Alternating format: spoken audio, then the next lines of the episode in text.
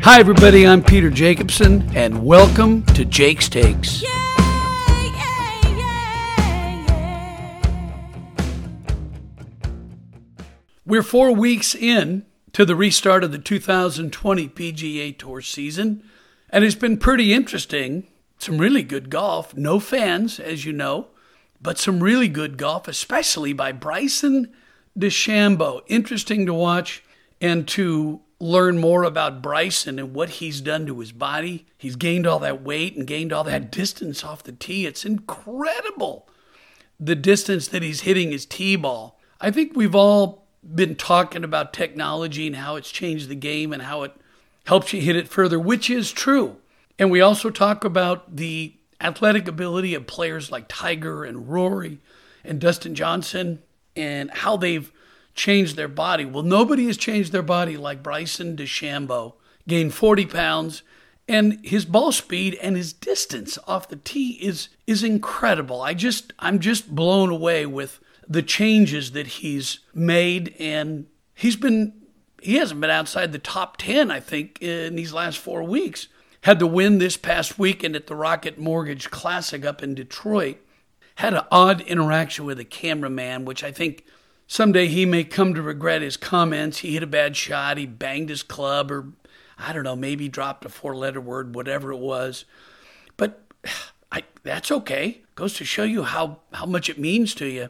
And he made the comment about, I don't like the camera in my face. It might hurt my image if I say something that my sponsors don't like. Hey, that hasn't hurt Tiger Woods or any player in the history of the game. If the camera's on you, it's on you for a reason. You're either leading, or you are television, or you're exciting, or you're interesting. So, Bryson, don't worry about that kind of stuff. Just keep playing the way you play and keep winning. It's been exciting. I'm happy to be joined this week on the podcast by Ron Green Jr., who is a senior writer with Global Golf Post. He's been covering golf forever. He's a great guy, interesting to talk to. So we're going to cover a bunch of topics, but good for Bryson. He's gone from being someone who everyone talked about being so slow. They don't talk about that anymore. They talk about how far he's hitting it, by how many birdies and eagles he's making, and what an impressive run that he's on. It's a jungle in here, and we all know it. The fans are fired up and making sure they show it. They're rowdy and loud, not your usual crowd. It's a jungle in here.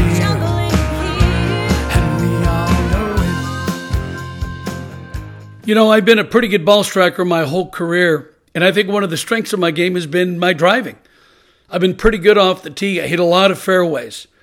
But I always know that my first drive of the day is going to be a good one in comfort, luxury, and in style, because I'm going to and from the golf course in my Lexus GX460. I've been a brand ambassador of Lexus now for over 30 years, and in my opinion, it's the best vehicle on the road today. Now, I may have had a few body parts replaced over the years, but that's just in my 65-year-old body. My Lexus needs nothing but routine maintenance, and that's just the way I like it. You've been here before, you know what to do. Keep your head on straight, don't let them get to you. Put a smile on your face, get rid of that frown. Gotta suck it up, it's no. So happy now to be joined by Ron Green Jr., senior writer for Global Golf Post, who has covered golf for, probably as long as I've been playing golf on the PGA Tour. And you have, Ron, you've seen and heard and read and written about just about all that we can remember about the game of golf. Let me start off and ask you about the rumblings that we're hearing with the Ryder Cup and the possible postponement until 2001. This is a poorly held secret for the last, 2 months. What is it that you're hearing? Yeah, just sort of waiting for the official announcement. I don't think it's news that anybody wants, but I think it's news we all sort of expect now, given just all that's happened in our world here the last 3 or 4 months, and particularly with golf and sports. And It's one thing for the PGA Tour to resume and play these tournaments with no spectators, but the Ryder Cup is a different creature, and it's you have to have fans to make the Ryder Cup what it can be and what it should be. It's, not to quote myself, but I'll quote myself. I said, playing the Ryder Cup without fans would be like having Springsteen read you the lyrics instead of singing. You know, that's pretty good. It'd still be special, but it wouldn't be the same thing. You know what I mean? And so if it means pushing it back a year to get it where they want it, where it should be, you know, it's just one more sort of disappointment a year that's been full of a lot of those, I'd say. Having been at a bunch of Ryder Cups, not only playing but covering them for NBC, it's actual theater, walking around the facility, the golf course, wherever it is, just looking at people, just people watching, whether you're pulling for Europe or you're pulling for the United States, to see the passion and the people that come out in support of their team is really a show in itself. I'm sure you've got some crazy experiences as well. Yeah, it's in some ways it's a golf festival. I think it's there's just, if you're a spectator, and whatever, I don't know what the number is, 45,000 to 50,000 people they get on site per day. The reality is it might be the worst spectator experience you could have, because there's only about four groups out there, and trying to see much is really, really hard unless you're in one of the hospitality areas. But being there is just a feeling that you get, and you hear the songs echoing across. You know, I can remember walking out, I don't know, maybe it was Glen Eagles or whatever one night, and you could, after the thing was over and Europe had won and it's dark and cold and you're going to the bus, and you hear in the distance, you hear them still singing Ole, Ole, Ole. You hear that all the time during the day, or you see the people at the first tee. I mean, the first tee scene in Paris was just extraordinary. I mean, it looked like a football stadium packed around there, and the way they had the players come in on the bridge and walk down there and the music playing. You know, in some ways, it's, for all the things that are traditional about golf, the Ryder Cup breaks with that tradition with the music and all of that sort of staging, but it's just part of it. I mean, granted, you go back 89, 91, things like that. It wasn't staged the same way, but that's where the pure passion just exploded. And it just, there's been nothing like it for those, whatever, 30 or 40 years. Well, you mentioned Springsteen earlier. I liken it to an outdoor rock concert. You really can't get close enough to the stage to see anything. Sometimes you're in a bad position with the speakers to where you really can't hear the music that well, but the energy in the atmosphere, the energy in the air really makes it a place to be. And I think back to what you just mentioned about Paris. I was there with NBC, and it was almost set up like a U.S. Open used to be set up, really narrow fairways, thick grass, thick rough, and the golf course, it was so enclosed. Everything was in a small little shoebox, so you could actually feel the eruptions and the explosions and the roars. You could feel that, and to me, that is really what the Ryder Cup is all about. The emotion and the passion and the electricity in the air. So I'm with you. I think if they do end up postponing this year's Ryder Cup, I think it's a good thing. Yeah, I think so too. If you'll indulge me, one more Springsteen reference. It's like I've heard him talk about what it is that happens when he plays shows with the band, and he goes, you know, we come together and the people come together and we make something almost out of nothing. There was nothing there, and for that 3 hours, they create something that, you know, is never going to be quite the same again, but it's there and it's alive and it's sort of electric. And that's what the Ryder Cup is. And that's what it, more than any other golf tournament. Now, granted, Sunday afternoon at Augusta has its own vibe to it. And, you know, and then the sort of the teeth gnashing and the grimacing and all you see at the end of the U.S. Open, that's something else. But the Ryder Cup, I mean, it's just, that's why we talk about it for, you know, the 2 years they're not playing it. It used to be it just stayed on a low boil in Europe from the time it ended till the time they played again, and not so much here. But that's changed here now, too, that it's – I remember walking in Paris on a practice round, and by chance, Tim Finchem was walking with us and walking down the fairway, and he goes, man, this is just the best event in golf, isn't it? And I thought, well, there's the man who created the Presidents Cup saying that. Yeah. Well, I do think it's the best event in sports. And let me just say, you can make all the Springsteen references and musical references you want on the podcast, because you know how much I love music. So let me talk with you a little bit about the three majors that are coming up. We have had the restart to the 2020 season, and we've had four events now in the books, no fans, but we've seen some great golf as we head into a Muirfield Village double with the Workday event this week, and then the I'm blank on what the is it Nationwide? What's the event? It's the Memorial. Is that sponsored by Nationwide now? I can't remember. I think it's the Memorial sponsored by Nationwide. I think. Okay. Well, then coming up soon is the PGA Championship at Harding Park, followed by the U.S. Open at Winged Foot, and then the Masters. Now, are you expecting anything out of the ordinary? Obviously, it's at a completely different time of year. Golf courses are going to play differently, but I don't know. Are we expecting fans? No fans? What are you hearing in the golf world?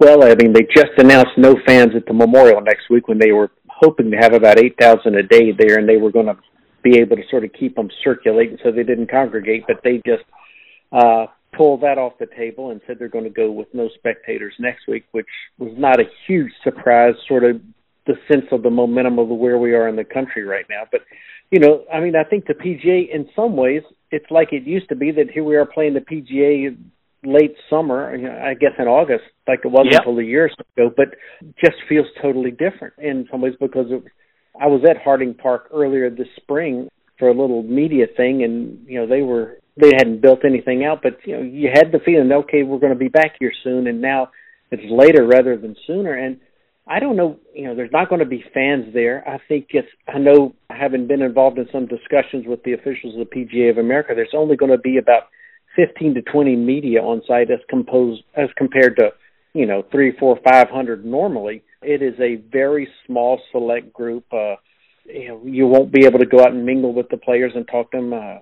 When you go to these events, from our perspective now, we sit in a room and the players sit in another room and we ask questions on our computers, you know, sort of FaceTiming them. And then occasionally you get a little bit of one-on or small group setting outside, socially distanced, but it's a very strange dynamic. And I don't know, watching these early tournaments, once you sort of get into the back nine on Sunday, it feels like a golf tournament. You know, you focus purely on that because there's nothing else to focus on. There are no people yelling, but it's going to be strange for a major that way. Yeah, I don't know. My guess is they won't have any fans at Winged Foot. I haven't heard that one way or the other definitively. And then, of course, now Augusta has till November. You know, who knows what we're going to see. I would love to think we'll have some fans down there, but just the whole notion of a Masters in November, that's a different thought there. You've been here before, you know what to do. Keep your head on straight, don't let them get to you.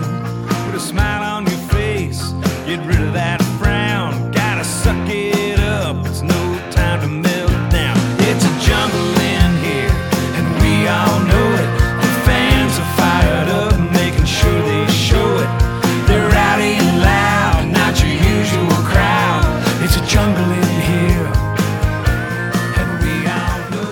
I'm a sports nut, and if you're anything like me, the first thing you do every morning is grab your phone and check to see what may have happened overnight in the world of sports. But Mondays are for golf. Once the weekend is over and the golf tournaments around the world are complete, whether they're on the professional tours or in the amateur world, I know I'll find what I need on Global Golf Post. It comes to my email every Monday morning, delivering everything I need to know as I dissect what happened over that weekend. It also offers insight and analysis from experienced writers and contributors who are as committed to the game as I am. And it's pretty easy to sign up. Just log on to globalgolfpost.com and you're done. And for even more great content, you can subscribe to Global Golf Post Plus, which takes a deeper dive into the world of golf, exploring the people, places, and things that makes this game we love so intoxicating. And with Global Golf Post Plus, there's no advertising. Use the promo code JAKESTAKES when you sign up to receive 30% off your monthly subscription to Global Golf Post Plus. So remember, globalgolfpost.com. It's everything you're going to need to know about this game of golf. It's a jungle in here, and we all know it. The fans are fired up, making sure they show it. They're rowdy and loud, not your usual crowd. It's a jungle in here, and we all know it. Let me ask you also, do you think with these four tournaments now in the books with no fans, how do you think things have gone so far in these events? Do you have any concerns? Not really. I think obviously there's been a lot of discussion about the positive test or the players who have been around somebody who's tested positive and withdrawn as precautionary measures. I think to a large extent what the tour put in place, the protocols, the testing, and all the whole sort of bubble plan they put together, I think what it's done is it's worked. I think they were never under any illusions about having no positive tests. I mean, they knew somebody time to time they're going to have those pop up. Wanted to keep them to a minimum and limit the exposure. And I think they have continued to react and refine and adjust their plan and their protocol. I give Jay Monahan huge credit for what he's put together. They have not been afraid to look at it and tweak it where they needed to and make the necessary changes. They're trying, you know, golf is a little easier to do just by the very nature of it than obviously, say, football. So I think they've done a really, really good job of that. Now, if suddenly you get a week where 7 or 8 people test positive, then we'll see what the reaction would be then. You hear there's a number. If you got this many tests one week, maybe they would cancel the tournament. I don't know, A, if that's true, and B, what that number would be. But the other thing that struck me is just, I mean, if you're not shooting 20 under par, you were just... Oh, isn't it crazy? It's nuts. It's crazy. I mean... And Bryson DeChambeau is sort of the perfect personification of how golf is being played right now. The numbers they're shooting are eye-popping, and then, of course, what he's doing and the way he hits the ball is, I mean, it's very reminiscent of how you played. Yeah. I hit a driver right-handed. Iron. Go right up to his drives. Yeah. What do you driver 8-iron on a 580-yard par 5? Oh, I know. It's nuts. I think Bryson DeChambeau, Ron, is the story so far of 2020. Let's take the coronavirus and the shutdown and the majors being postponed till later this year. Let's take that out of the equation. But what the change Bryson has gone through, he's gone from being a chronically slow player who was criticized by not only the media but the other players and the fans, who's now reshaped his body. He's still the mad scientist that we all know and love. He dives into all the statistics and the principles of the game. But the way that he's driving the golf ball now, averaging between 320 and 350 off of every tee, the physical change that he's gone through is, I think that's the story of this year, because we all talk about technology and how the golf ball and the composite shafts and heads and TrackMan launch monitors have changed the game, but how about the physicality of a player like Bryson DeChambeau, who's committed himself to changing his body, much like Tiger and DJ and Rory McIlroy? I think he's the story of 2020 so far. I agree with you. I think he's fascinating. He's captivating. I don't know if people have warmed up to him entirely. I think they find him sort of a curiosity, but what he's done is just potentially transformative. I don't know how many people are going to put on that kind of weight and commit to it the way he has, but for all we've talked about through the years about what equipment and shafts and the ball have done in terms of hitting it longer and longer and making courses feel shorter and shorter, maybe we've still underestimated the athleticism element of this, and he has taken it to an extreme and just proving, look, I can add the muscle and add the speed. And obviously, every mile per hour clubhead speed averages, 2.5 yards or whatever. And he's taking it to, I don't know if it's the final frontier, but way out there. And as he said after he won, he said, I think it will take a while for this to evolve, but maybe he's one of those game changers. Maybe we just, I don't know if you say surrender, but say, all right, this is the way you can play in the future. Just have at it. I mean, the statistics bear out if you can hit it far enough. It's not as important whether you're in the fairway or not. it's a totally different game than when I played, or when I played in the Jack Nicklaus, at the end of the Arnold Palmer, Jack Nicklaus era. And then I played obviously with Faldo and Azinger and Norman and Couples. But now what we're seeing, Ron, it's a game I'm just not familiar with. And when I do broadcasts for NBC and Golf Channel, I used to be amazed at the yardage with which these guys hit it off the tee. But I've stopped being amazed anymore, because when you watch Rory or DJ or Bryson, a 325 or even a 375-yard drive now is commonplace. So I've had to change my thinking, although this last weekend I was on a TrackMan and I was nowhere near their carry yardage with my run-out yardage. Now, granted, I'm 66 years old, and it's easy for me to gain 40 pounds. All I have to do is be shut down eating sourdough bread for a month. But the one thing that you said earlier about Bryson, people warming up to Bryson, and I think that's an accurate statement, simply because I think we all were schooled at the feet of Arnold Palmer and the way that he interacted with people on and off the golf course. And I think the one thing, I know Bryson very well, and I'm sure you do too. He's a wonderful, passionate, complete guy. I love him. I think he's a great example of a PGA Tour player. However, what happened to him at the Rocket Mortgage Classic up in Detroit, when he got into that interaction with the cameraman and he was complaining about his image and the camera guy was in his face, you never would have heard Arnold Palmer complain like that, because Arnold knows that's a part of the game. And he was talking about his image and his brand and all that. I think he was wrong. And I think in time, when he probably looks back and thinks about it, I think he probably would admit that he's wrong as well. Now, you knew Arnold as well as anybody. I don't think we would ever see Arnold complain about something like that. No, not a bit. And I think, as time goes by, I think Bryson will lament what he said and how he handled that.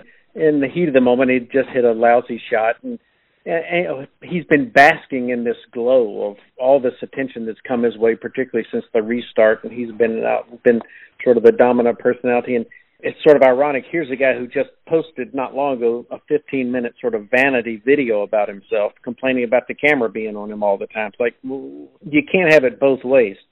Tiger Woods, if anybody ever wanted to complain about the camera never leaving him, I mean, I don't recall Tiger really doing that. I mean, LeBron, think about Tom Brady. I mean, every move they make, it's documented when they're on the sidelines and all that. It's just, it comes with the territory. I mean, Phil Mickelson, another one. And I just think that was a moment of just a little frustration, and I think he probably ultimately will regret it.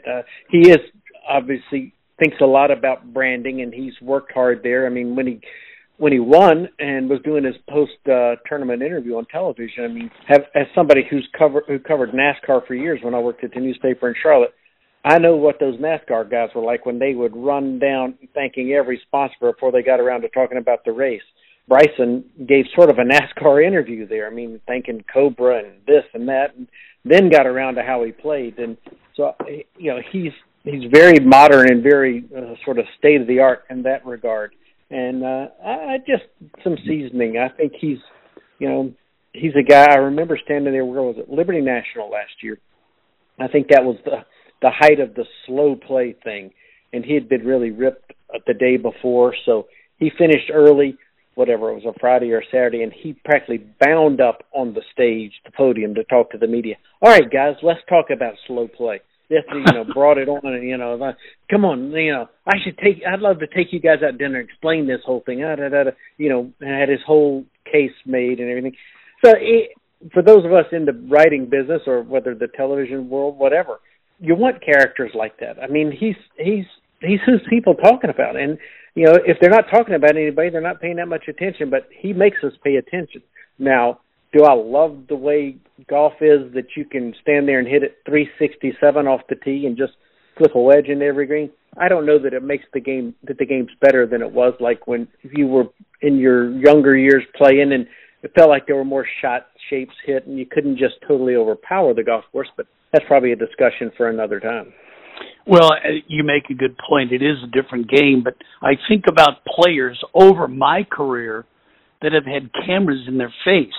I think about Jack Nicklaus, Arnold Palmer, Gary Player, Greg Norman. When Norman was number one in the world, you saw every shot that they possibly could show. Tom Watson, and most notably, you mentioned him, Tiger Woods. I think that Tiger has been such a great example for these young players today with the grace and the way that he handles himself. Now, does he get upset? Does he drop some F-bombs and some bad words that we don't want to hear? Yeah, but I think we all do that in our weak moments. But all that does is just goes to show you the depth of your passion while you play. And it means so much to a player to win a golf tournament. It's hard to win, and especially a major. And so I think if Bryson will, I think he will think about that and go, you know, maybe I shouldn't have said that. And I should relish the fact that the camera is in my face for every one of my shots. That means that I have arrived, and it's good for my image and good for my brand, and it's good for the sponsors that are on my shirt and my hat, because that's why they pay you. I've learned in my days that sponsors pay you for two things. They pay you for exposure on TV, and they pay you for interaction and the likability with their fans and their consumers. And that's why some of these mega superstars that perform on and off the golf course make the money and grab the attention that they do, because they are that way. They satisfy both sides of that coin. And it does take a while to learn that, but I definitely believe Bryson's going to figure this out. How about the stat that he led last week in strokes gained driving and strokes gained putting? Now, I don't think anybody's ever done that, Ron, but that's an unbeatable combination if he were to do that consistently. For sure. I mean, that's I'm not very good with math, but I know when I can figure out when you're first and hitting it off the tee and first and getting it in the hole, you know, that doesn't add up to too many. And that's sort of the way you want it. And I just want to go back to one more thing about Bryson and his reaction the other day. I think most people who watch golf obviously play golf, or if they don't play, they've played some in their past. They understand the game. And if you've ever played 9 holes of golf, do you know how frustrating the game is, even at the highest level? And I think people, they understand if a guy wants to bury the club once in a while, it may not be the nicest thing to see, but it's just part of it. And sometimes the frustration is there. And I think people give you plenty of room with that. I mean, not if you're doing it 8 times around, but every once in a while, if you just got to blow some steam off. And I think Bryson will come to understand that too. But we're going back to the driving and the putting. I mean, I think he's a better putter than we realize. Maybe his wedges are not that great, but if that's all he's going to be hitting into par fours and maybe some par fives in the future, he's going to get plenty of work on those, and they're going to get even better. You know, I think when we get to the big, hard, longer courses, which we haven't had that many of yet, I think his advantage may be accentuated. Speaking as a guy who spent almost 44 years in the game, working, changing, trying to improve like we all do. I admire Bryson for the work and the analysis and the deep dive that he's done to change not only his golf swing, his body, clearly, but his putting and the way that he approaches it. I think it's refreshing, and it proves to us that if you're a short hitter, you can hit it longer with the help of technology and the physicality. You can get into the gym, get stronger, get more flexible, and you can swing a lot harder. Although nowadays I try to swing hard, and it's the same speed as how I swing when I'm trying to hit a soft shot. So at 66, I don't think there's any hope for me. So I'm just going to live vicariously through Bryson DeChambeau. Yeah, I think, and you obviously could speak to this very well, but so much of golf is trust and faith and conviction in what you're doing, and you can just see the conviction oozing out of Bryson and what he's doing and how he's doing it, and I mean, that's invaluable. I think where failure comes in, and again, I'm speaking as a player, is, as you just mentioned, when you commit to process A, and it works for, you know, there's a 30 or 60-day guarantee on everything new, whether it's a driver, putter, or a new swing. But then after that that guarantee or that process starts to fade, do you stick with it or do you dive into the next process? And I think that's where a lot of players fail, when they don't stick with what they're trying. And next thing you know, you're working with 8 pros, 12 pros, 15 pros in a career of, say, 20 years. I think that's a recipe for disaster. So what Bryson's doing, I give him all the credit in the world. And as I said, I think he's the story of 2020 so far. Yeah, I think so. And you're right. I mean, we can sit here and think through our heads of players who've gotten to number 1 or 2 or 3 in the world and then decided to change something. I'm like, well, you're better than everybody else in the world. Why are you going to change something? Wouldn't you just keep doing what you're doing? But I don't know. Maybe it's a weird game in a lot of ways. So, and I think in Bryson's case, and he said this, the weight he's added, he doesn't know if he's going to carry that forward for 5 or 10 years, or if this is something after a little while, like, okay, maybe I've made my point, or maybe I want to taper down a little bit. And we saw Tiger get really big, and we saw Rory get big, and then they sort of tapered it back down. I think it's too soon to know if Bryson's going to stay at this weight or get even bigger. I mean, I know he's talked about there's more to gain, but you know, I think he'll have us tuned in for a while. So here's another conversation for another time. What we just pointed out, Jack Nicklaus stayed and worked with Jack Grout his entire career, and he was the best in the game, or 1A. Tiger Woods, who would people consider 1B, he went through 5 or 6 different coaches, from Butch Harmon to Sean Foley to Hank Haney. Interesting contrast between Jack, one teacher, and Tiger, 5 or 6 teachers, and I just think it goes to show the talent of both of those guys. They could basically stick with whatever they're working with at the time, or in Jack's case, Jack Grout. I just think that it just goes to show you that when you got talent, it's hard to keep that down. Ron, thanks so much for joining us, and I appreciate your time, and I'll let you go. Well, Peter, I really enjoyed it. Thanks for having me. It's been great fun talking with you. Well, that's all the time we have for this week's Jake's Takes podcast. Thanks for joining us. I'm your host, Peter Jacobson. These have been my takes. What are yours?